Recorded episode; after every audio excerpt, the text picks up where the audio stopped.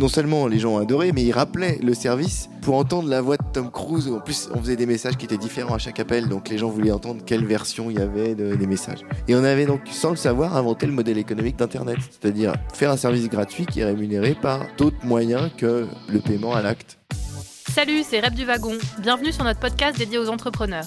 Dans ce nouvel épisode, nous avons aujourd'hui le plaisir de recevoir Jean-David Blanc, fondateur d'Allociné et CEO de Molotov.tv. Allociné fait partie de ces entreprises que l'on ne présente plus. Fondé en 1993, il est aujourd'hui le site français de référence pour le cinéma et les séries télé. Suite à ce succès, Jean-David Blanc a lancé Molotov.tv en 2016, service de distribution de chaînes de télé par Internet qui a récemment dépassé les 7 millions d'utilisateurs. Tout de suite, retour sur le parcours entrepreneurial de Jean-David Blanc. Bonne écoute à tous. Bonsoir, déjà je voulais dire que je suis ravi d'être là parce que moi j'ai commencé dans les nouvelles technologies, c'était bien avant Internet, en apprenant à coder en fait. Tout début des années 80 sont arrivés en France les premiers micro-ordinateurs et j'ai eu la chance que sur le chemin de l'école, j'avais 11 ans, il y a une des premières boutiques qui s'est mise à vendre des ordinateurs en France, qui n'étaient pas des ordinateurs Apple ou IBM, ça s'appelait Tandy à l'époque, ça s'appelait des TRS 80. Mais il y avait le langage basique et j'étais fasciné en passant devant cette vitrine et voyant un écran relié à un clavier. À l'époque, ce qui existait comme clavier, c'était des machines à écrire. Et donc, je suis entré dans le magasin et le patron du magasin était vraiment sympa. Il m'a dit « Qu'est-ce que tu fais là ? » « Je vais à l'école. » « Et toi, qu'est-ce que tu vends ? » ?»« Je vends un truc qui s'appelle un ordinateur. » Et pour moi, à l'époque, l'ordinateur le plus sophistiqué, c'était la calculatrice programmable avec laquelle j'avais déjà commencé à jouer. Et je lui ai demandé si je pouvais essayer de m'asseoir devant et essayer de comprendre comment ça marche. Il m'a dit « Lis d'abord ça, puis reviens demain ». Il m'a filé une doc qui devait faire 200 pages en anglais, que j'ai lu toute la nuit. Le lendemain, je suis revenu et j'ai commencé à jouer avec les ordinateurs de cette boutique. Et petit à petit, je commençais à savoir presque mieux m'en servir que les vendeurs, même assez rapidement, même beaucoup mieux, justement parce que j'avais appris à coder. Comme on est dans la maison du code ici, je retrouve un peu les racines de ce qui m'a fait commencer. Voilà. Et très vite, dans cette boutique, quelques clients ont commencé à acheter des premiers ordinateurs, mais ils ne savaient pas s'en servir. Alors, le patron de la boutique montrait du doigt en disant « Regardez, lui, il a 11 ans et il sait s'en servir. » Donc, les gars étaient assez épatés. Et discrètement, ils venaient me voir en disant « Mais tu pourrais me donner des cours, m'expliquer comment ça marche. » Et j'ai commencé à gagner de l'argent comme ça. Donc, le soir, après l'école, j'ai commencé à donner des cours d'informatique à des gens qui avaient 3 fois mon âge ou 4 fois mon âge. Et j'ai commencé à gagner de l'argent suffisamment pour m'acheter mon propre ordinateur. Et donc, j'avais plus besoin d'aller dans la boutique pour coder. Et j'ai commencé à d'abord donner des cours, puis ensuite à vendre des programmes que je développais moi-même. À 12 ans ? Comment ? À 12 ans. Ouais, j'étais à 11, 12, 13, à peu près dans ces eaux-là, ouais. Ok, tout va bien. Et puis, j'ai commencé à comprendre qu'il y avait d'autres gens qui avaient mon âge ou un peu plus, enfin qui étaient ados, quoi, et qui faisaient les mêmes découvertes que moi. On était dans les années 84, 85. Et on commençait à former des mini-clubs, quoi. C'est pas vraiment des clubs formels, mais des regroupements où des passionnés de cette nouvelle machine qui arrivait à l'époque se retrouvaient. Alors, il y avait un salon qui s'appelait le Sicob à l'époque, qui était le salon des grands photocopieurs, qui commençait à se spécialiser dans la micro-informatique. Quelques années plus tard, il n'y avait plus du tout de photocopieurs, il n'y avait quasiment que des ordinateurs. Et donc on se retrouvait au Sicob et on voyait les nouveaux ordinateurs qui sortaient. Voilà. Donc il y avait un petit club d'une dizaine, quinzaine de personnes, dont moi j'étais même le plus jeune, de passionnés de cette machine qui, on sentait, allait révolutionner un peu le monde parce que c'était la première machine qui permettait de penser, quoi, d'une certaine manière, de faire autre chose que des choses automatiques, mécaniques en tout cas. Donc j'ai commencé comme ça. Et puis très vite, j'ai gagné beaucoup d'argent, enfin pour mon âge en tout cas. J'ai un peu laissé de côté l'école, bien que je continue à aller à l'école, mais le plus vite possible pour pouvoir retourner à l'ordinateur. Et j'ai eu suffisamment de clients, je ne pouvais plus continuer comme ça à prendre 50 francs comme ça en liquide. Il a fallu que je crée une société. Donc j'ai été voir mes parents, je leur ai dit « Faut que je crée une société ». J'avais 15 ans. À l'époque, c'était, et même toujours aujourd'hui, il fallait être majeur pour créer une société. Donc, c'est ma mère qui signait les papiers. J'ai commencé à gagner vraiment pas mal d'argent. Donc, je continuais à former des gens qui voulaient connaître l'informatique. J'ai été embauché par une école d'informatique où je devenais prof. La première fois que je corrigeais des copies, alors que jusque-là, on avait corrigé les miennes. Et surtout, je développais pas mal pour des gens qui avaient besoin de programmes pour utiliser leurs ordinateurs. Et puis, avec un copain qui avait deux ans de plus que moi, on a découvert le modem. Le modem, c'est cet appareil qu'on branche à un ordinateur et qui permet de le connecter à un autre ordinateur par le biais du téléphone. Aujourd'hui, on a Internet, on ne sait même plus ce que c'est qu'un modem, parce que tout est connecté, mais à l'époque, c'était magique. Et on a commencé à acheter chacun un modem, et on arrivait à connecter à distance nos deux ordinateurs, donc on pouvait s'échanger des fichiers, des programmes. Et c'est comme ça qu'on a découvert ce qu'on appelait à l'époque la télématique, et donc la possibilité de communiquer à distance. Et on s'est dit, tiens, si on faisait un ordinateur qui répond au téléphone et qui permet à d'autres gens, qu'on connaît ou qu'on ne connaît pas, de se connecter à notre... À l'époque, on ne savait pas que ça allait s'appeler serveur, mais c'était ça, en fait. Pour pouvoir y déposer des messages, des programmes, des fichiers, etc., etc. Donc on a créé ce qu'on a appelé un micro-serveur. Micro parce qu'en fait, il ne pouvait y avoir qu'une seule personne connectée en même temps, sinon quand vous appeliez, ça sonnait occupé. Et on a créé un micro-serveur qui s'est appelé Futura. Et on l'a symbolisé par le nom d'une ville, une ville virtuelle qui s'appelait Futura. Quand vous connectiez à Futura, il fallait sortir sa carte d'identité. Alors, la carte d'identité, c'était avoir un pseudo et un mot de passe. C'était le gardien de la ville qui vous demandait le pseudo et le mot de passe avant d'entrer. Et puis, à l'intérieur, vous aviez les PTT. À l'époque, c'était comme ça qu'on appelait la poste en France. Vous pouviez déposer un message pour quelqu'un d'autre qui viendrait plus tard se connecter à Futura. Il y avait des forums où vous pouviez laisser des messages visibles par tout le monde. Donc on avait comme ça inventé, d'une certaine manière, l'email, les forums de discussion, et puis toute une série de services comme ça, des jeux. Vous pouviez jouer à des jeux. Évidemment, à l'époque, il faut bien voir qu'il n'y avait que des caractères alphanumériques. Il n'y avait pas d'image, il n'y avait rien du tout. C'était des 0, des 1 et des ABCD. Mais malgré tout, on était assez créatifs et on avait imaginé pas mal de fonctionnalités au service. Jusqu'à ce qu'un jour, il y a le directeur du marketing d'Apple France, à l'époque, qui s'appelait à ce moment-là François Benveniste, qui était devenu un utilisateur assidu de Futura et qui nous laisse un message et qui dit « Votre service est génial, est-ce que vous avez besoin d'un coup de main? Je vais vous sponsoriser. » Donc nous, super contents, j'avais 14 ou 15 ans et mon copain avait 16 ou 17 ans. Et on décide de prendre un café avec lui, on le rencontre et on lui explique ce qu'on fait. Et il nous dit « Mais vous n'avez pas assez d'espace disque sur votre micro-serveur. » À l'époque, il faut savoir qu'on fonctionnait sur des disquettes. C'était des disquettes qui n'étaient même pas les disquettes dures, c'était des disquettes flexibles où on pouvait stocker très très très peu de choses. Je crois que ça faisait 30K ou un truc comme ça, enfin, c'était ridicule. Et il nous dit « Je vais vous offrir un disque dur. » Alors nous, le disque dur, c'était la révolution. Il devait faire gentiment 500K le disque dur, mais c'était extraordinaire. Donc on a pu rajouter des services, etc. Et puis quelques mois plus tard, ce même François nous a rappelé en disant « J'ai quitté Apple et je suis devenu patron du marketing d'une marque de cigarettes. » C'était Marlboro à l'époque.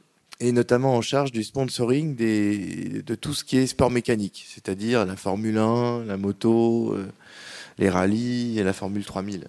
Notamment, ils étaient sponsors de l'équipe de l'écurie qui était en Formule 1, la grande écurie de l'époque, était l'écurie McLaren, qui avait comme pilote Ayrton Senna et Alain Prost. Et il nous contacte et il nous dit « Votre ville du futur, là, est-ce qu'on pourrait pas rajouter un circuit automobile dedans et y mettre tous les résultats en temps réel depuis les Grands Prix de Formule 1 ?» pour que les gens qui sont passionnés par la Formule 1 puissent y trouver tous les essais chronométrés, les résultats intermédiaires qui ne sont pas diffusés ou qui n'étaient pas à l'époque diffusés à la télévision, qui se contentaient de juste diffuser le Grand Prix, mais pas les essais et pas tout ce qui allait autour. Et il nous dit mais je voudrais que vous constituiez une société, que vous embauchiez des gens qui aillent sur les Grands Prix, qui vous envoient les résultats par fax. C'était le tout début du fax à l'époque. Et vous les mettez en ligne sur Futura dans la rubrique circuit automobile et comme ça les gens pourront y avoir accès en temps réel. Au même moment, c'était le début l'arrivée d'une autre technologie qui s'est appelée le Minitel. Et le Minitel, c'était ce terminal qui était distribué gratuitement par la France Télécom. À l'époque, on appelait ça les PTT et qui permettait au grand public de se connecter à des services en tout genre, un peu comme l'Internet aujourd'hui, mais en appelant un numéro et on se connectait. C'était fait surtout pour remplacer l'annuaire papier. Et je dis à François, tu sais, il y a un Futura, c'est sympa, mais c'est quand même très geek, quoi. Enfin, pour l'époque, le mot n'existait pas, mais c'était réservé à une élite de gens qui étaient passionnés par l'informatique, alors que le Minitel, ça semble être quand même plus grand public. Donc, faisons un service sur le Minitel qui fasse la même chose, mais beaucoup plus grand public. Et ça s'est avéré exact. Le Minitel a commencé à être un succès en France et on a fait un service donc on a abandonné l'idée de Futura, on a fait un service dédié au sport automobile, sponsorisé par la marque Marlboro, qui s'est appelé le Marlboro Racing Service, avec tous les résultats des grands prix de Formule 1, de Formule 3000, des forums, enfin toutes sortes de choses. On pourrait dire aujourd'hui un site internet dédié au sport mécanique. Mais pour ça, il fallait embaucher du monde, créer des serveurs. À l'époque, ça n'existait pas, hein. Il n'y avait pas des Amazon Cloud ou des choses comme ça qui permettaient en 2 secondes de se faire héberger, ou des OVH. Il fallait soi-même acheter ses machines, avoir une ligne dédiée de Transpac qui permettait d'accéder au réseau qui lui-même permettait aux minitélistes de se connecter. Donc il a fallu qu'on crée une société, qu'on achète ces machines, qu'on programme ces machines, qu'on développe les services, qu'on maintienne ces services, qu'on embauche des collaborateurs qui aillent aux 4 coins du monde pour nous envoyer en temps réel les résultats de tous ces grands prix. Et il y en a des centaines si on multiplie le nombre de grands prix par le nombre de catégories. Et ça a été un succès. C'est là que j'ai créé ma première vraie société avec une dizaine d'employés. J'avais 16 ans. Et qui allait partout dans le monde et qui nous envoyait les informations en temps réel depuis les Grands Prix de Formule 1. Pendant ce temps-là, j'ai continué mes études, passé mon bac, mais dès que j'ai eu mon bac, j'avais déjà une boîte qui avait une dizaine ou douzaine d'employés et qui s'est spécialisée dans le développement de services Minitel à l'époque, donc on pourrait dire de sites internet, pour des grandes entreprises. Très vite, Renault, Elf, Coca-Cola, et je ne sais plus combien d'entreprises nous ont demandé de développer leur propre service Minitel pour leur marque, avec différentes fonctionnalités, différents services, en fait. Voilà. Et puis, vers l'âge de 20 ans, 22 ans, j'ai commencé à aller beaucoup au cinéma. J'ai adoré le cinéma. J'adorais déjà le cinéma avant, mais là, j'allais encore plus. Et je me suis dit, tiens, il n'y a rien qui existe qui simplifie l'accès au cinéma. En fait, un jour, c'était un dimanche, je me souviens, je voulais aller voir, je crois que c'était Retour vers le futur numéro 1, ça date de 85, hein, 86. Et on était dimanche, il y avait un kiosque à journaux qui était pas très loin de la maison. Je vais au kiosque et il était fermé. Parce qu'à l'époque, pour avoir les programmes de cinéma, il fallait aller au kiosque à journaux, acheter l'officiel des spectacles ou le Pariscope, et voir là, à ce moment-là, à quelle heure se jouent les films, dans quelle salle. Le kiosque étant fermé, j'étais bien ennuyé. Donc j'appelle les renseignements. À l'époque, il fallait faire le 12. On avait une opératrice qui décrochait, qui disait quel numéro vous voulez. Je disais, écoutez, je veux pas de numéro, je veux juste les horaires de cinéma. Je vais aller voir Retour vers le futur.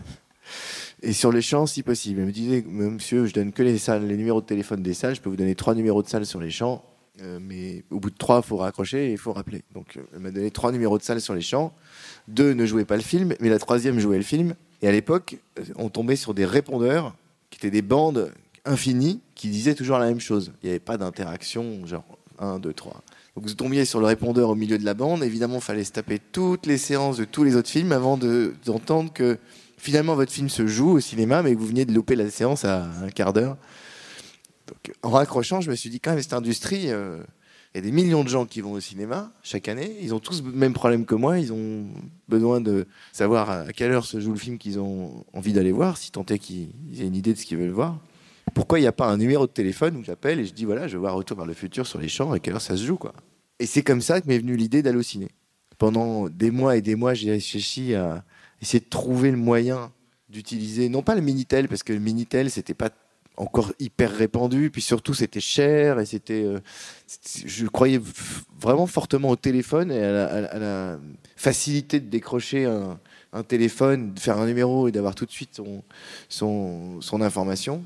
Donc pendant plusieurs mois, j'ai essayé d'imaginer un service automatisé, donc sans opératrice ou opérateur, permettant avec les touches du téléphone de pouvoir rapidement trouver les horaires d'un film dans un quartier en particulier. c'est pas évident parce que quand vous réfléchissez à ça, il y a rien qu'à Paris, il y a 300 salles de cinéma, ça représente 1500 écrans différents qui projettent chacun un film qui est pas toujours différent, mais grosse quantité de films 5 fois par jour. Donc ça fait chaque jour des milliers de possibilités différentes pour indiquer finalement arriver au résultat que l'utilisateur va avoir. Et les moyens de navigation sont juste les 10 touches du clavier du téléphone. 11 touches ou 12 touches d'ailleurs, si on tient compte de l'étoile et du dièse. Comment arriver en moins d'une minute par téléphone, juste avec une interface vocale et les touches d'un clavier de téléphone, à donner l'information que la personne cherche sur autant d'écrans, avec autant de possibilités différentes. Ah, vous aviez déjà le sens de l'UX, hein, à ce que je vois. Là, avec le vocal, l'UX est réduit à l'essentiel. Hein. On n'a pas des listes. Et en plus, on ne peut pas taper le titre d'un film, donc il fallait être hyper créatif. J'avais remarqué que sur les touches du téléphone, il y avait des lettres qui étaient indiquées. Genre ABC sur le 2, DEF sur le 3, etc.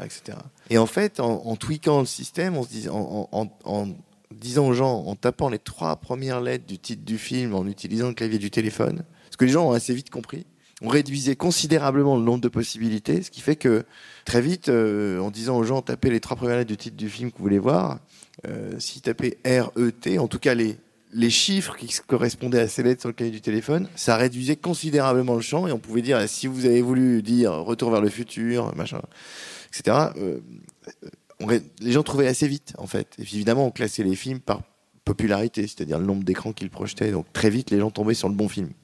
Et ensuite, en demandant aux gens de taper leur code postal, là, pour le coup, c'est numérique, très vite, on disait, voilà, ça se joue là, là et là, quoi. Et on avait résolu le problème comme ça. On a lancé le service en quelques années. Alors, l'autre question qui se posait, c'était le modèle économique. À l'époque, on était dans le tout payant. C'est-à-dire que pour se connecter à un service de téléphone ou un service de Minitel, c'était 2 francs la minute ou 3 francs la minute. Ce qui fait que vous restiez 2 minutes sur un service, c'était tout de suite 5 francs ou 6 francs. Quand l'officiel des spectacles coûtait 1 ou 2 francs. Avec les programmes de théâtre et de cinéma de tout Paris. Donc on s'est dit, c'est pas économiquement juste d'offrir un service aussi cher, même si c'est plus pratique. Il faut trouver une économie différente. Et donc, on s'est dit, OK, il faut à tout prix que le service soit gratuit. Il faut que les gens n'aient pas l'impression de payer quand ils utilisent ce service. Quel modèle économique on peut trouver? Il faut savoir qu'à l'époque, il n'y avait pas d'autre modèle économique dans ce monde-là que le modèle payant. On était encore 3-4 ans avant l'arrivée même d'Internet. Hein. Et c'est là qu'on s'est dit, après tout, les gens qui nous appellent sont sur le point d'aller au cinéma. C'est le meilleur moment pour les toucher avec de la pub pour un film. Or, la pub pour un film, c'est pas de la pub pour n'importe quel produit. C'est assez sympa, c'est presque perçu comme une information. Surtout si le message publicitaire est dit par un acteur, mis en scène par quelqu'un qui fait des effets sonores, ça peut être assez rigolo à faire. Donc, on a décidé que cette pub ne devrait pas durer plus de 15 secondes, parce que c'est quand même assez long, vocalement, d'être 15 secondes pendu au téléphone. Et surtout de la faire toujours très sympa. Donc, de faire en sorte que les acteurs d'un film parle au téléphone et que la personne qui appelle ait l'impression d'avoir personnellement Catherine Deneuve au téléphone ou Tom Cruise. C'est ce qui s'est passé et ça a cartonné. Et non seulement les gens ont adoré, mais ils rappelaient le service pour entendre la voix de Tom Cruise. En plus, on faisait des messages qui étaient différents à chaque appel, donc les gens voulaient entendre quelle version il y avait des messages. Et on avait donc, sans le savoir, inventé le modèle économique d'Internet, c'est-à-dire faire un service gratuit qui est rémunéré par d'autres moyens que le paiement à l'acte. Ce qui était l'unique modèle de l'époque, en fait. Quand on a lancé le service en juin 1993, on a commencé à distribuer des petites cartes de visite noires et jaunes avec le numéro de téléphone sur la carte, en indiquant qu'on pouvait avoir les horaires des salles de cinéma en appelant ce numéro. Et ça a explosé. On avait à l'époque installé un serveur qui permettait d'accepter 16 appels simultanés. C'était des cartes de 8. On avait acheté 2. Et le service était saturé. Tout le temps. Et donc il a fallu rajouter des cartes. Et on est monté comme ça jusqu'à 200 ou 300 appels simultanés. Et malgré ça, c'était le samedi en particulier, c'était toujours très saturé. Voilà comment a démarré l'histoire d'Allociné. Ok. Et donc à partir de là, Allociné commence avec un numéro dont je me souviens encore, 40, 30, 20, 10, que vous avez trouvé facilement. Alors, ouais, hein, c'était une drôle d'histoire. À l'époque, les numéros de téléphone étaient associés à des quartiers, ouais, en fait. Et aujourd'hui, on peut demander à peu près n'importe quel numéro s'il est dispo. France Télécom vous le câble là où vous êtes. Mais à l'époque, c'était pas du tout ça. C'était le 0140, il était dans le 20e arrondissement. Le 0146, machin, c'était un tel quartier, etc. Donc j'ai fonctionné à l'envers, en fait. Je cherchais un numéro qui était très mémorisable. Décroché le téléphone, j'ai essayé des numéros mémorisables. Alors, j'ai tout essayé, genre 44, 44, 22, 22. Ah non, celui-là, il est pris. 40, 30, 20, 10. Ah, celui-là, le numéro que vous avez demandé n'est pas attribué. Super. J'ai appelé une agence France Télécom en disant, mais dans quel quartier c'est 40, 20, 40, 30 ? Et donc, la nana sympa au téléphone me dit, on m'a jamais demandé ça, mais c'est dans le 20e. Ok, bon, super. Et je cherche 40, 30, 20, 10. Est-ce que c'est une rue particulière ? Elle me dit, oui, oui, c'est le numéro. Il est plutôt câblé dans telle rue. Numéro pair ou impair. Je fais, bon, bah, gardez-le moi. Elle me dit, je lui dis, bah, je vais le souscrire. Elle me dit, mais vous habitez dans cette rue-là ? Je dis, oui, oui, je vous rappelle dans 5 minutes, je vous donne mon adresse. J'ai appelé une agence immobilière dans le quartier. Je dis, je cherche un appartement ou un studio dans cette rue-là, entre tel numéro et tel numéro. L'agence immobilière m'a dit, mais pourquoi ce numéro-là ? On a beaucoup mieux en face. Non, je veux n'importe quoi, mais dans ce... Et c'est comme ça que j'ai rappelé France Télécom en disant voilà, bah, j'habite là, donc il faut me câbler le numéro à cet endroit-là. Et on a mis les serveurs d'Allociné dans une chambre de bonne toute pourrie, dans un immeuble tout pourri du 20e arrondissement, pour avoir ce numéro de téléphone. Et donc pour lancer à ce moment-là, il y a dû y avoir des levées, des choses comme ça ou... À l'époque, ça n'existait pas. Il n'y avait pas de levée. L'écosystème n'existait pas comme ça. Non, il n'y a pas d'investisseurs. On s'est débrouillé comme on a pu. On a acheté nos serveurs. On a essayé de convaincre les distributeurs de cinéma qui pouvaient acheter de la pub ailleurs que sur des affiches et des couvertures de Pariscope. Certains, en particulier les Américains, ont tout de suite vu l'intérêt du truc. Mais c'est surtout, ils ont entendu parler du succès, quoi. Enfin, ils voyaient bien que les gens autour d'eux commençaient à utiliser le service, que ça faisait un bouche à oreille de dingue, c'était hyper viral. Les gens se filaient le tuyau entre eux. Dis donc, t'as vu ce nouveau service qui démarre et voilà, et ça a démarré comme ça. Vous n'avez pas tant que ça eu à trouver la crédibilité, c'est plus le bouche à oreille qui vous a apporté les clients. Ouais, c'est une énorme viralité. Ouais. C'est les uns et les autres qui se recommandaient le service. Après, on a cherché d'autres modèles économiques et on s'est rendu compte que les gens en fait raccrochaient après avoir entendu l'horaire de la première salle, de la première séance qui les intéressait. Donc typiquement, tu tapes Retour vers le futur, Champs-Élysées, t'entends UGC Normandie 17h, hop, tu raccroches. T'attends pas qu'on te dise Gaumont-Marignan 17h10 quoi. Donc on s'est dit tiens, si on inversait les salles et qu'on disait d'abord Gaumont-Marignan avant UGC, ça se trouve ça allait changer le trafic en fait, ça allait envoyer des gens plus vers Gaumont qu'UGC ou vice-versa. Et on a commencé à faire des études, à mettre des gens devant les salles de cinéma et à interroger les gens en leur disant mais vous venez comment vous avez eu la séance ?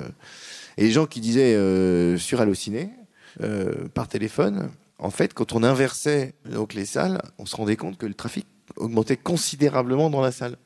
Donc on a été voir UGC et Gaumont, on leur dit voilà, on a fait une étude, si on vous cite d'abord, on vous envoie des gens, voilà, telle séance, ça représente 40 clients, l'autre c'est 40, 70 clients. À la fin de la semaine, ça fait 1000 clients, quoi. À 10 francs le ticket, c'est pas mal d'argent, quoi, qui va pas chez vos concurrents et qui va chez vous. Gaumont nous a dit vous avez été voir UGC ? Je dis on a rendez-vous. Ils nous ont dit non, c'est pas la peine, on vous achète 5 ans d'exclusivité pour être cité en premier.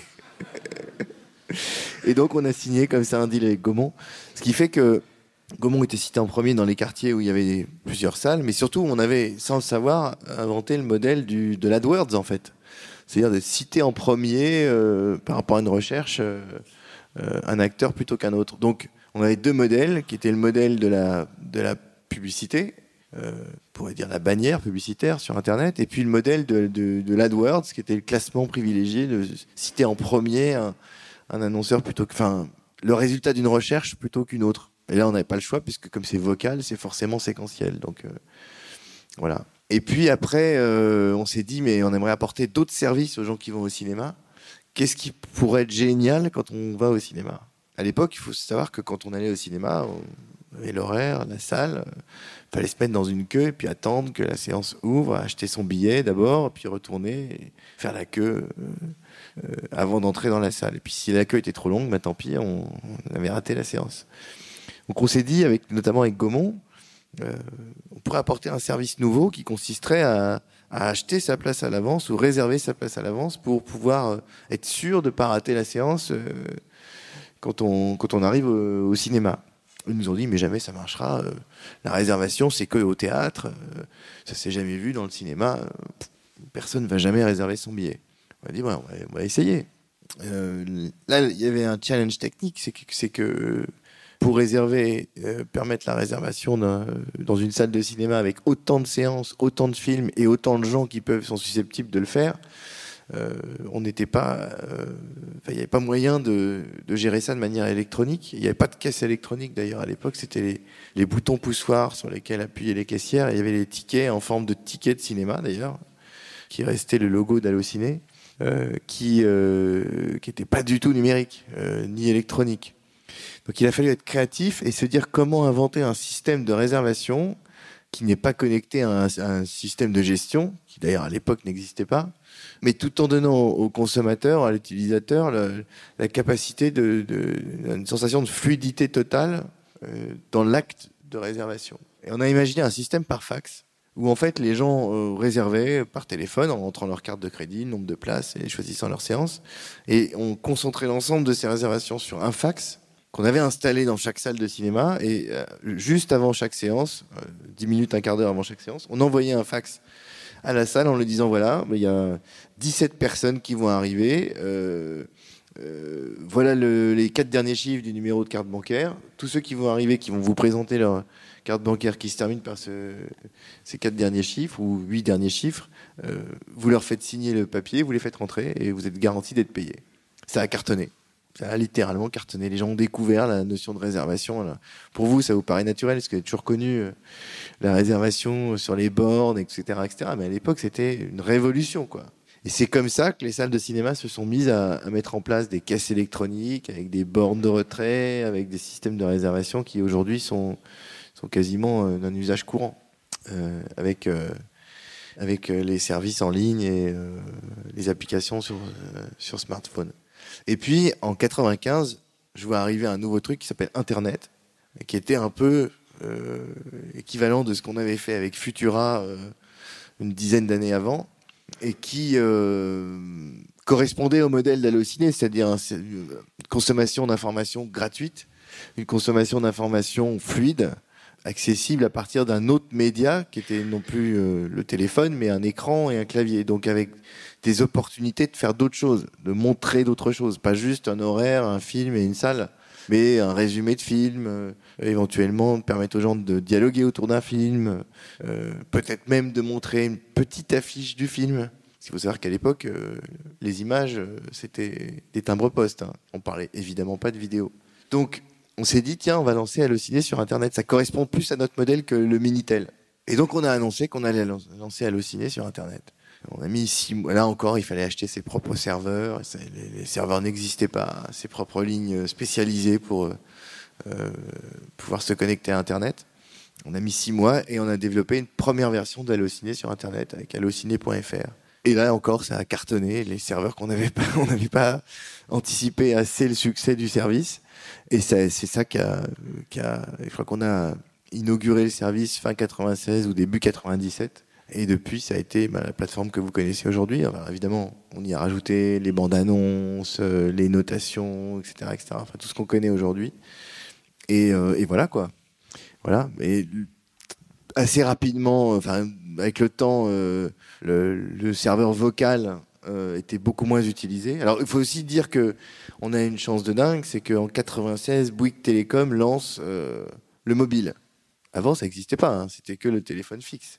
Donc les gens appelaient Allociné avec leur téléphone fixe. Mais quand Bouygues lance en 96 le mobile, les gens pouvaient appeler Allociné dans la rue. Et donc se décider au dernier moment. Et là, ça a encore multiplié le nombre d'appels.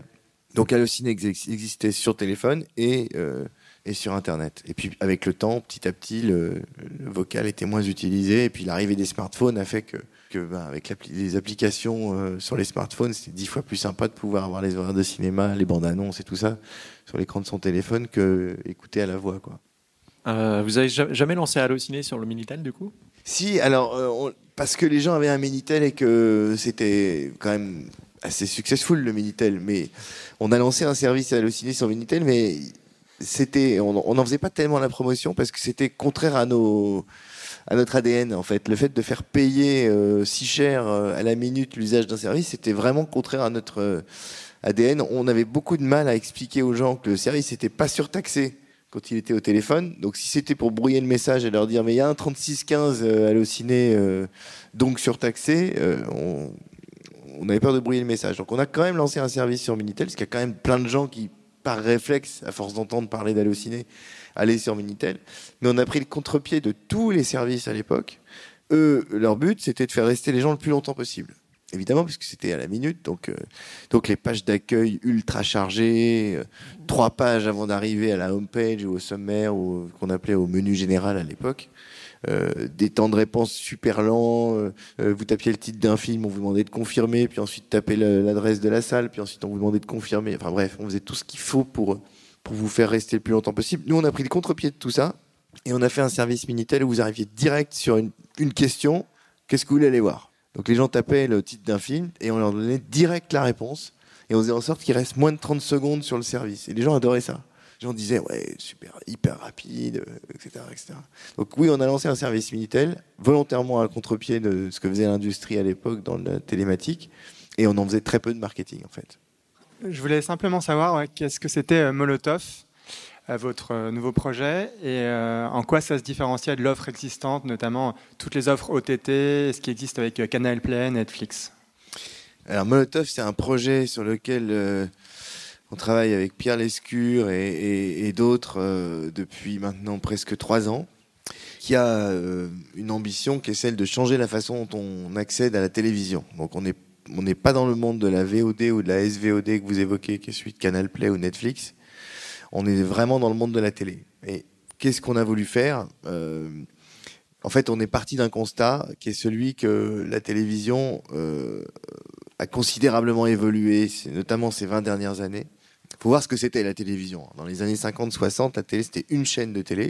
Vous allumiez le poste, vous regardez ce qui se passait, ça vous plaît, vous restez, ça vous plaît pas, vous coupez. Puis, quelques années plus tard, il y a eu 2, puis 3 chaînes. Je crois que la 3e chaîne est venue beaucoup plus tard, mais... et puis si ce que vous aimiez pas, ça vous plaisait pas, vous l'éteindre, vous passiez à la 2e et puis à la 3e. Ça a duré comme ça pendant beaucoup d'années, jusque dans les années 80 où la 4e chaîne est arrivée avec Canal+ en 84, puis la 5e et la 6e chaîne dans les années qui ont suivi. Donc la télécommande vous a permis de zapper entre les chaînes. Ça a duré comme ça pendant encore pas loin de 10 ans jusqu'à ce que le câble arrive et vous propose 12 chaînes. C'était génial. 12 chaînes, c'était magique. Bon. Là encore, on pouvait encore zapper dans les 12 chaînes et puis voir ce qui nous plaisait ou pas. Puis le magnétoscope est arrivé, permis d'enregistrer des programmes que vous ne pouviez pas voir parce que vous n'étiez pas devant. Et puis le satellite est arrivé. Puis de 12 chaînes, on est passé à 20, puis 30. Puis la DSL est arrivée. Et on est passé de 30 à 70, 80. Et puis maintenant, n'importe quel fournisseur d'accès à Internet vous offre 300 chaînes de télévision. Mais l'interface, elle n'a pas changé. Vous avez toujours la télécommande, vous zappez d'une chaîne à l'autre. Puis quand vous avez zappé sur 5-6 chaînes, vous êtes fatigué, vous n'avez rien trouvé. Vous dites, tiens, bon, je vais aller voir de l'info. Alors vous allez spécifiquement sur une chaîne d'info. Ou du cinéma. Alors vous allez dans une chaîne de cinéma. Mais il y en a 30. Alors il faut zapper dans les 30. Puis quand vous zappez dedans... le film a déjà commencé, puis c'est pas forcément le bon film que vous vouliez voir. Tout ça pour dire que l'interface, qui est le zapping finalement, n'a pas changé depuis les années 50, alors que le nombre de chaînes, lui, est passé de 1, 2, 3 à 300. Donc l'interface en tant que telle n'est plus du tout adaptée à l'offre, en fait. Ou alors, on n'a aucune idée ou aucun moyen d'accès réel à cette offre. Ça, c'est le premier constat. Il faut savoir en parallèle que, en termes de quantité de programmes, évidemment, ça s'est considérablement enrichi. Il y a en France Rien que pour la télévision gratuite, une offre en termes de valeur d'argent, les chaînes, l'ensemble des chaînes de la TNT dépensent entre 2,5 milliards et 3 milliards par an en grille de programme, entre les films, l'information, les documentaires, enfin tout ce qui passe à la télé. Les chaînes payantes, c'est-à-dire les Canal+, les OCS, beIN Sport, etc., dépensent elles aussi pas loin de 3 milliards d'euros de programmes chaque année. Ce qui fait que l'offre audiovisuelle représente en France 6 milliards d'euros de programmes. 6 milliards d'euros de programmes, c'est considérable. La variété de cette offre est considérable. C'est pour ça qu'il y a 300 chaînes. On trouve aujourd'hui toutes sortes de programmes. Enfin, tout passe à la télévision et en particulier tout ce qui est de qualité, c'est-à-dire des programmes qui sont produits. Je pense à ça quand je pense à YouTube, où il y a beaucoup de chats sur des skateboards. C'est très sympa, mais ce n'est pas des programmes qui coûtent cher à fabriquer. Alors qu'à la télé, il n'y a quasiment que des programmes qui coûtent cher ou très cher à fabriquer. Bon. Donc, fort de ce constat, une interface qui n'a pas changé, une offre de programme qui est extrêmement riche, extrêmement variée, et aussi fort du constat que depuis 10 ans, les usages ont évolué en général, c'est-à-dire on ne consomme plus la musique comme on le faisait il y a 10 ans, hein. On aime bien accéder à l'information de manière différente d'il y a 10 ans, on accède à ses emails de manière, on communique de manière différente d'il y a 10 ans, donc les usages eux-mêmes ont évolué, les gens sont plus, veulent de l'instantanéité, veulent maîtriser leur temps, voilà. Donc on a une dichotomie entre l'interface de la télévision, la richesse de programmes qui vient noyer cette interface et les usages qui ont évolué et les attentes qui vont avec. Dans la musique, il y a eu des services qui sont nés et qui répondent à cette demande, Spotify, Deezer, pour ne pas les citer. Dans la vidéo, le monde de la vidéo, qui n'est pas celui de la télévision, il y a YouTube, Netflix ou Canal+ qui ont apporté ces réponses. Mais dans le monde de la télévision, c'est-à-dire le monde du flux de programmes, il n'y a pas eu grand-chose, quoi. Il n'y a pas eu d'offre qui a essayé de changer dans la façon dont on accède à la télévision. Et c'est ça qu'on essaye d'inventer chez Molotov, c'est-à-dire une façon différente d'accéder à cette offre gigantesque de la télévision.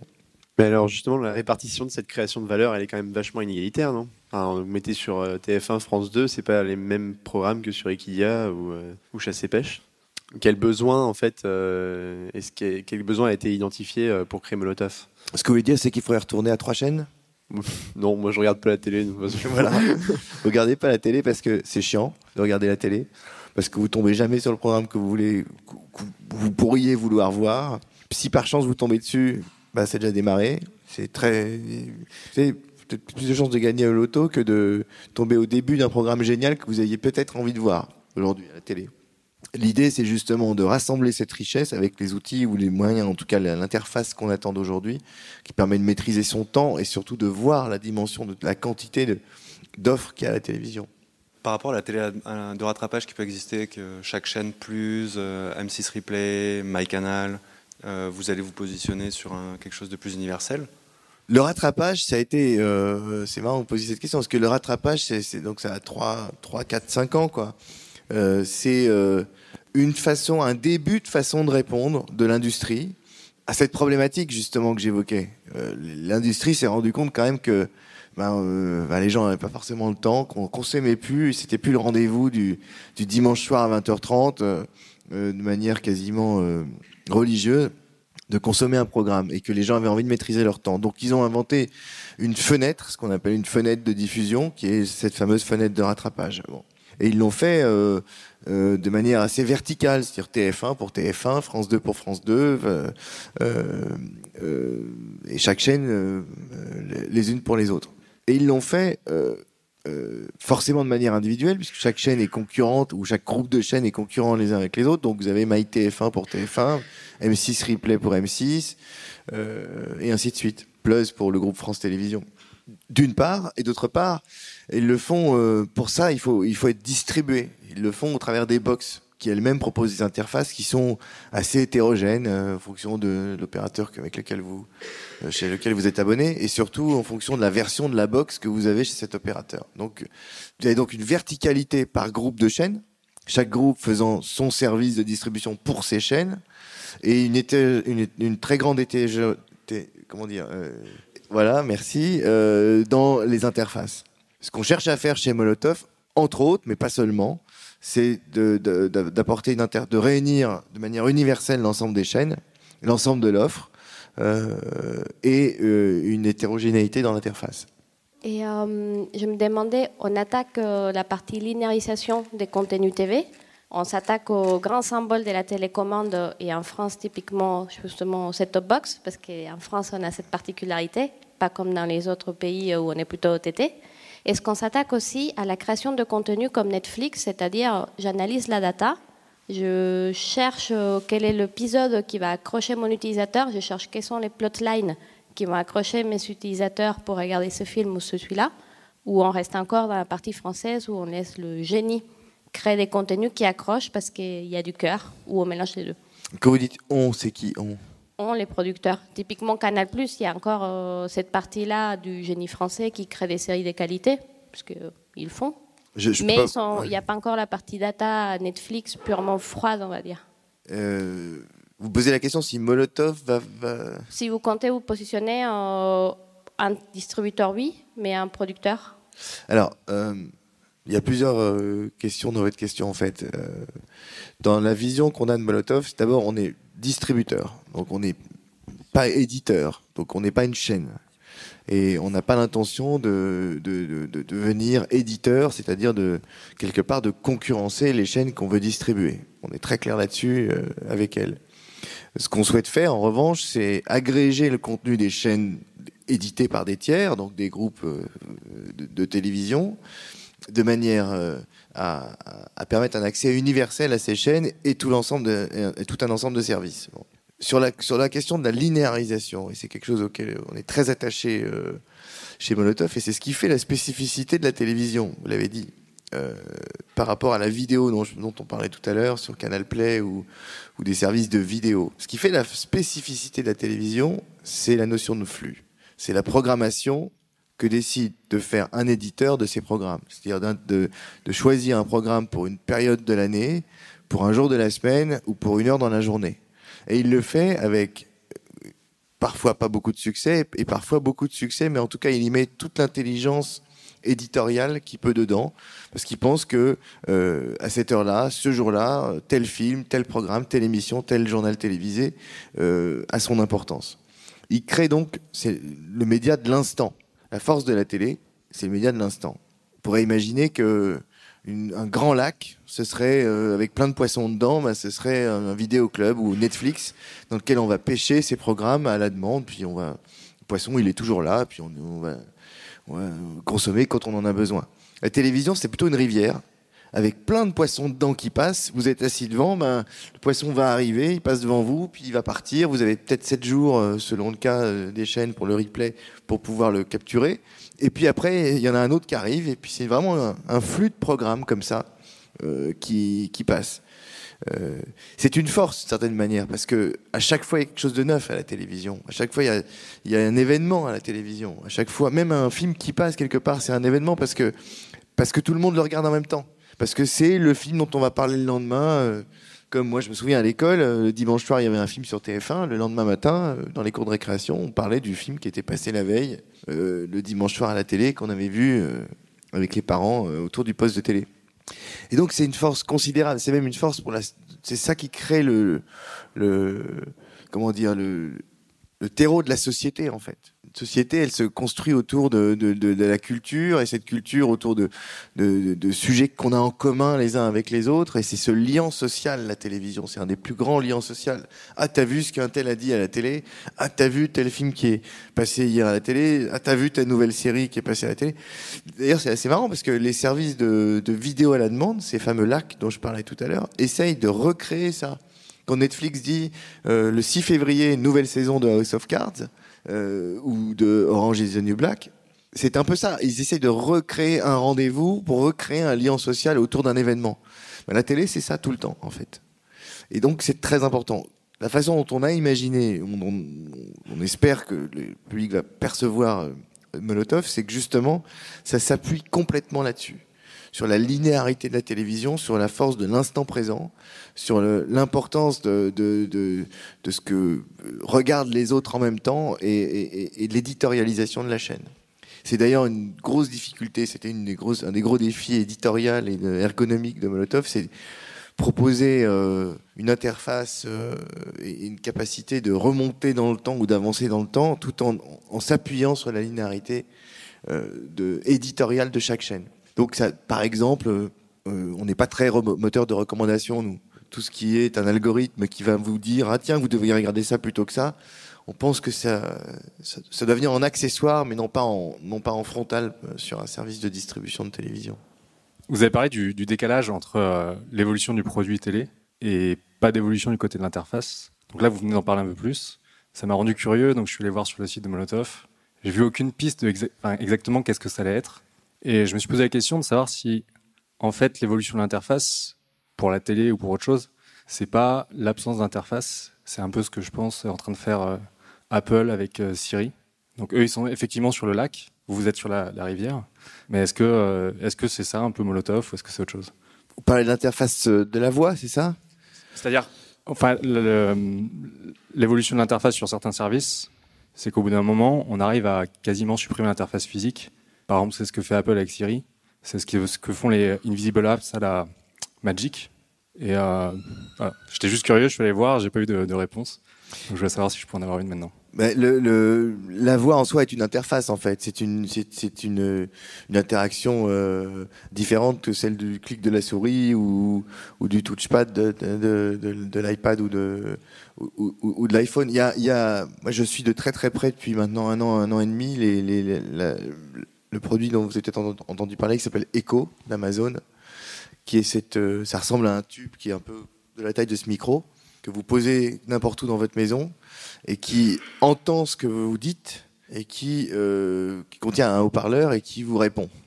Pour moi, c'est la nouvelle interface absolue, une nouvelle révolution dans l'interface homme-machine qu'on peut imaginer aujourd'hui, qui n'était pas envisageable il y a encore 2 ans, hein, parce que depuis 2 ans, les progrès en reconnaissance vocale ont fait des bonds considérables, justement par l'intégration de Siri et de Google Voice dans les smartphones pour les questions d'échantillonnage, etc. Mais aujourd'hui, il est possible de reconnaître ce qu'on dit et de pouvoir répondre. Alors c'est extraordinaire parce que ça vous permet de parler à une machine, puis elle vous répond. Vous pouvez dire « commande-moi un Uber, s'il te plaît, pendant 5 minutes ». Le truc va vous commander un Uber. Vous pouvez même pousser le truc plus loin. Réserve-moi une place pour Retour vers le futur dans le cinéma le plus proche et s'il te plaît, commande-moi un Uber en même temps pour que j'y sois à l'heure. Et donc, Echo va calculer le temps de trafic qu'il vous faut pour aller au cinéma le plus proche, réserver la place, vous commandez un Uber pile à l'heure pour que vous puissiez à l'heure et vous n'avez plus rien à faire. C'est extraordinaire. Mais ça ne change pas l'idée fondatrice, en fait. L'interface, finalement, dépend de vous, pas tant du service. Si vous êtes sur votre smartphone, commander un Uber, ça va plus vite. Si vous n'avez pas de smartphone dans la poche, le faire à la voix, ça va plus vite. Quant à l'interface télévisuelle, donc appliquée à un service comme Molotov ou iTunes ou Netflix, je demande à voir. L'idée de parler dans une télécommande pour demander un programme, pourquoi pas, mais devant la télé, c'est bien. Sur mon ordinateur, je vais plus vite à le taper que d'être certain qu'il a bien compris ce que j'ai dit et qu'il ne va pas l'interpréter de travers. Pour moi, c'est une fonctionnalité, c'est fonctionnel. Si ça s'intègre bien dans l'expérience, super. Si c'est pas le cas, je pense que c'est pas forcément utile. Par exemple, à l'époque d'Allociné par téléphone, il y a plein de fabricants ou de boîtes qui sont venues me voir en disant on pourrait imaginer supprimer le clavier du téléphone et l'utilisateur pourrait parler et dire donne-moi les séances de Retour vers le futur sur les champs. Bon. J'ai pas fait ce choix pour 2 raisons. D'abord, à l'époque, ça marchait pas du tout. En réalité, ça marchait très très mal. Ça reconnaissait 1 fois sur 10. Mais surtout, j'étais convaincu que quand on a un appareil dans la main, on n'a pas tellement envie de lui parler en fait. Parler à une machine, c'est pas quelque chose de naturel. Surtout si on l'a dans la main. On préfère taper dessus, naviguer avec le doigt ou une souris. Là où Echo m'intéresse, et effectivement, pour le coup, là, je pense qu'il y a une vraie opportunité, c'est que pour le coup, on n'a pas la machine dans la main. On est quelque part et on parle, et elle nous répond. Et donc, la seule interface possible, c'est la voix. Il y a 2 endroits où ça marche. Selon moi, c'est soit à la maison, quand on a l'iPhone qui est branché en train de charger et qu'on n'a pas sur soi et qu'on a envie peux avoir une réponse rapide à une question ou à un service, ou dans la voiture, où à ce moment-là, on n'est pas censé taper sur autre chose que... Pardon ? Oui, dans les toilettes, on n'a pas forcément... Quoique souvent, on a des iPads dans les toilettes. Mais c'est vraiment des situations particulières. Ça a des forces et des faiblesses. Une interface limitée comme celui de la voix, que ce soit pour demander quelque chose, donc interagir dans le sens homme-machine, ou restituer de l'information dans le sens machine-homme, je le disais tout à l'heure avec les séances de cinéma, c'est hyper limité. Donner ne serait-ce que 3 séances de cinéma, c'est long à la voix, alors que sur un écran, c'est instantané. Donc selon le cas, c'est utile. Je donnais l'exemple, appelle-moi un Uber, surtout si je suis à la maison, pas besoin de spécifier l'adresse, c'est pratique. Mais commencer à lui demander de vous lire les emails, ça devient vite gonflant, quoi.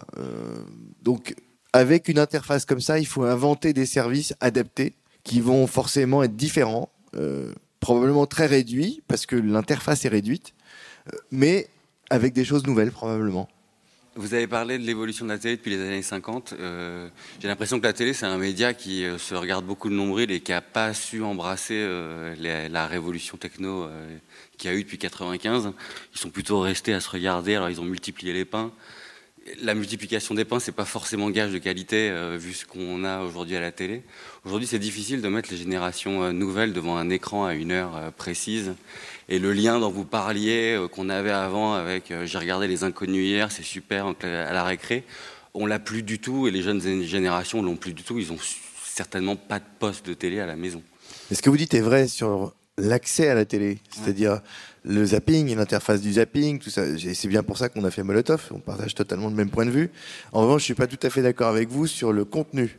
Le contenu n'a jamais été aussi fédérateur qu'aujourd'hui. Les contenus télévisuels n'ont jamais été aussi sophistiqués, riches.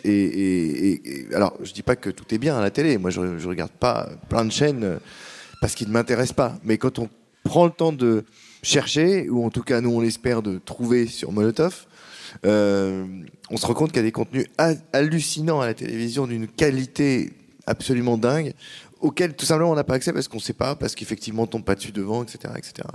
Donc oui, nous on est distributeur, donc on n'a pas de droit d'auteur à gérer, on n'est pas éditeur, c'est l'éditeur qui gère les droits d'auteur, on est distributeur.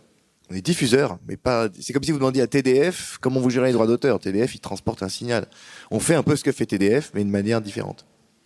Je vais rejoindre un petit peu ce que disait le jeune homme. Là, on est revenu sur toute l'histoire du siècle dernier. Mais moi, je constate quelque chose au niveau social depuis le siècle dernier, c'est qu'on est passé des usages qui étaient des usages foyers à tout ce qui est en usage particulier. On va parler du Walkman, qui était notre génération. On est passé de la musique qu'on écoutait dans le salon au Walkman, qui était une musique individuelle, donc APR, MP3, etc. Ça a été exactement la même chose pour le téléphone. On est passé d'un usage du téléphone au milieu du salon à un usage tout à fait personnel, ce qui fait que ça a explosé les ventes. On a eu exactement la même chose avec l'ordinateur, qui est maintenant un ordinateur individuel. Et la télé n'est pas dans ce cas-là. Et c'est vrai que les jeunes, aujourd'hui, ne prennent pas, sauf quand c'est un événement, parce qu'il y a un lancement, il y a un buzz par rapport à une série ou par rapport à un événement sportif. Mais sinon, le reste du temps, c'est vraiment un usage de plus en plus particulier. Et je trouve que la télé n'a pas rejoint ça, comme la radio en partie. Et moi, je m'attendais plutôt à ce que ça soit vraiment pris en compte, le fait que, je m'attends en tout cas, à ce que dans les années à venir, la télé devienne aussi un usage qui soit beaucoup plus particulier, où les gens choisissent ce qu'ils veulent, comme vous décrivez, mais sur un usage particulier. Je partage totalement votre avis, et pour remonter encore plus dans le temps, c'est Stéphane Richard qui me disait, il n'y a pas longtemps dans un meeting, quand j'ai présenté Molotov, qui me disait, vous savez, pour aller dans votre sens... Le livre aussi, à l'époque, était un usage collectif. À l'époque, il y avait des... On lisait... En fait, au tout début du livre, les livres n'étaient pas individuels. Les gens ne lisaient pas seuls. C'était des salons de lecture. Vous aviez un lecteur qui lisait pour un groupe de lecture. Le livre, bien plus tard, est devenu un objet individuel. Et aujourd'hui, vous imaginez bien que c'est très rare, les salons de lecture. Et la plupart des gens lisent des livres de manière totalement individuelle. Pour parler du futur maintenant, on pense exactement la même chose. On le pense à tel point que l'offre aujourd'hui de télévision telle qu'elle est distribuée, elle est faite autour d'un objet qui est la box.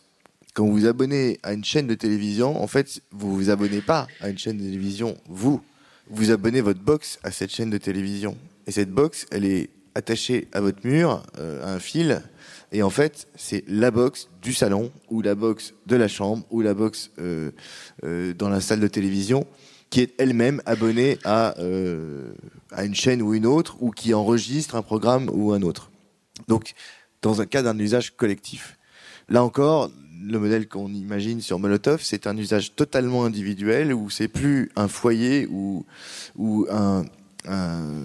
une box attachée à un lieu, comme à l'époque le téléphone filaire, mais c'est une personne, comme Spotify, Deezer, Netflix ou votre email. C'est donc attaché à une personne, et donc vous pouvez vous loguer sur le service de n'importe où, de n'importe quelle interface, que ce soit un smartphone, une télé connectée, un PC, un Mac ou une tablette. Et c'est donc attaché à une personne. Et vous avez raison, on le constate beaucoup. Les gens consomment maintenant individuellement la télévision. Déjà dans un foyer, vous avez peut-être deux ou trois enfants qui chacun regarde dans leur lit ou dans leur chambre, sur leur tablette ou leur PC, leur propre programme. Et même dans un couple, souvent on regarde la même série, mais on n'en est pas au même endroit. Donc il est pas rare qu'on est dans le lit, puis chacun avec son PC à regarder un truc différent, ou même la même série, mais à un moment différent. Donc la consommation se fait effectivement de manière de plus en plus individuelle. Je voulais que vous nous parliez un peu plus de votre vente d'Allociné. En fait, comment ça s'est passé? Est-ce que c'est vous qui avez vendu directement à Webedia ou vous l'aviez déjà vendu avant? Et comment vous avez vécu la chose? Est-ce que vous avez encore un lien aujourd'hui avec Allociné? J'ai créé Allociné en 1993 et j'étais approché par le groupe Canal+ en 1999.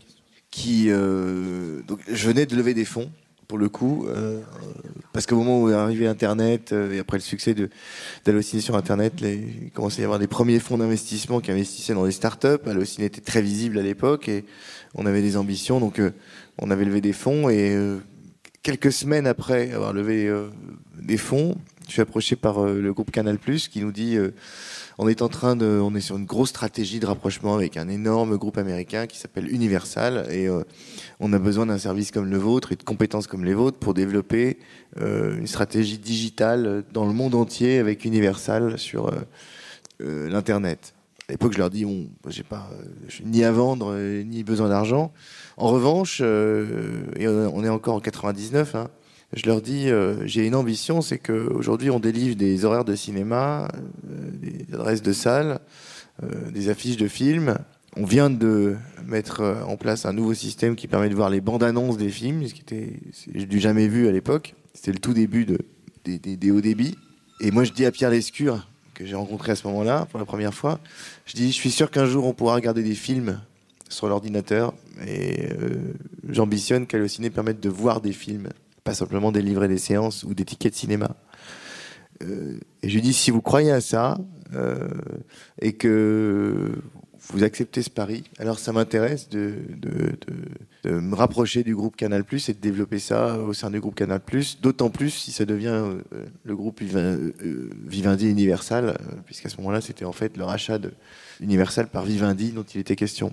Et Pierre me dit, je comprends pas trop ce que vous me racontez, moi je suis en train d'installer un nouveau truc qui s'appelle le satellite, on vient de lancer Canal Satellite, mais bon, pourquoi pas, je dis, on va créer ensemble Canal Digital, et vous allez voir, ça sera l'avenir de la distribution de cinéma, de séries et de programmes télé.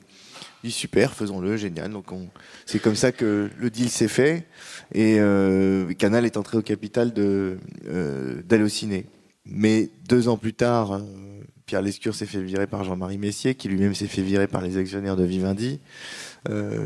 L'ambiance a un peu tourné au cauchemar, et j'ai décidé d'activer mon earn-out et de quitter à ce moment-là le groupe. Donc j'ai vendu le solde de mes actions en 2001. Voilà.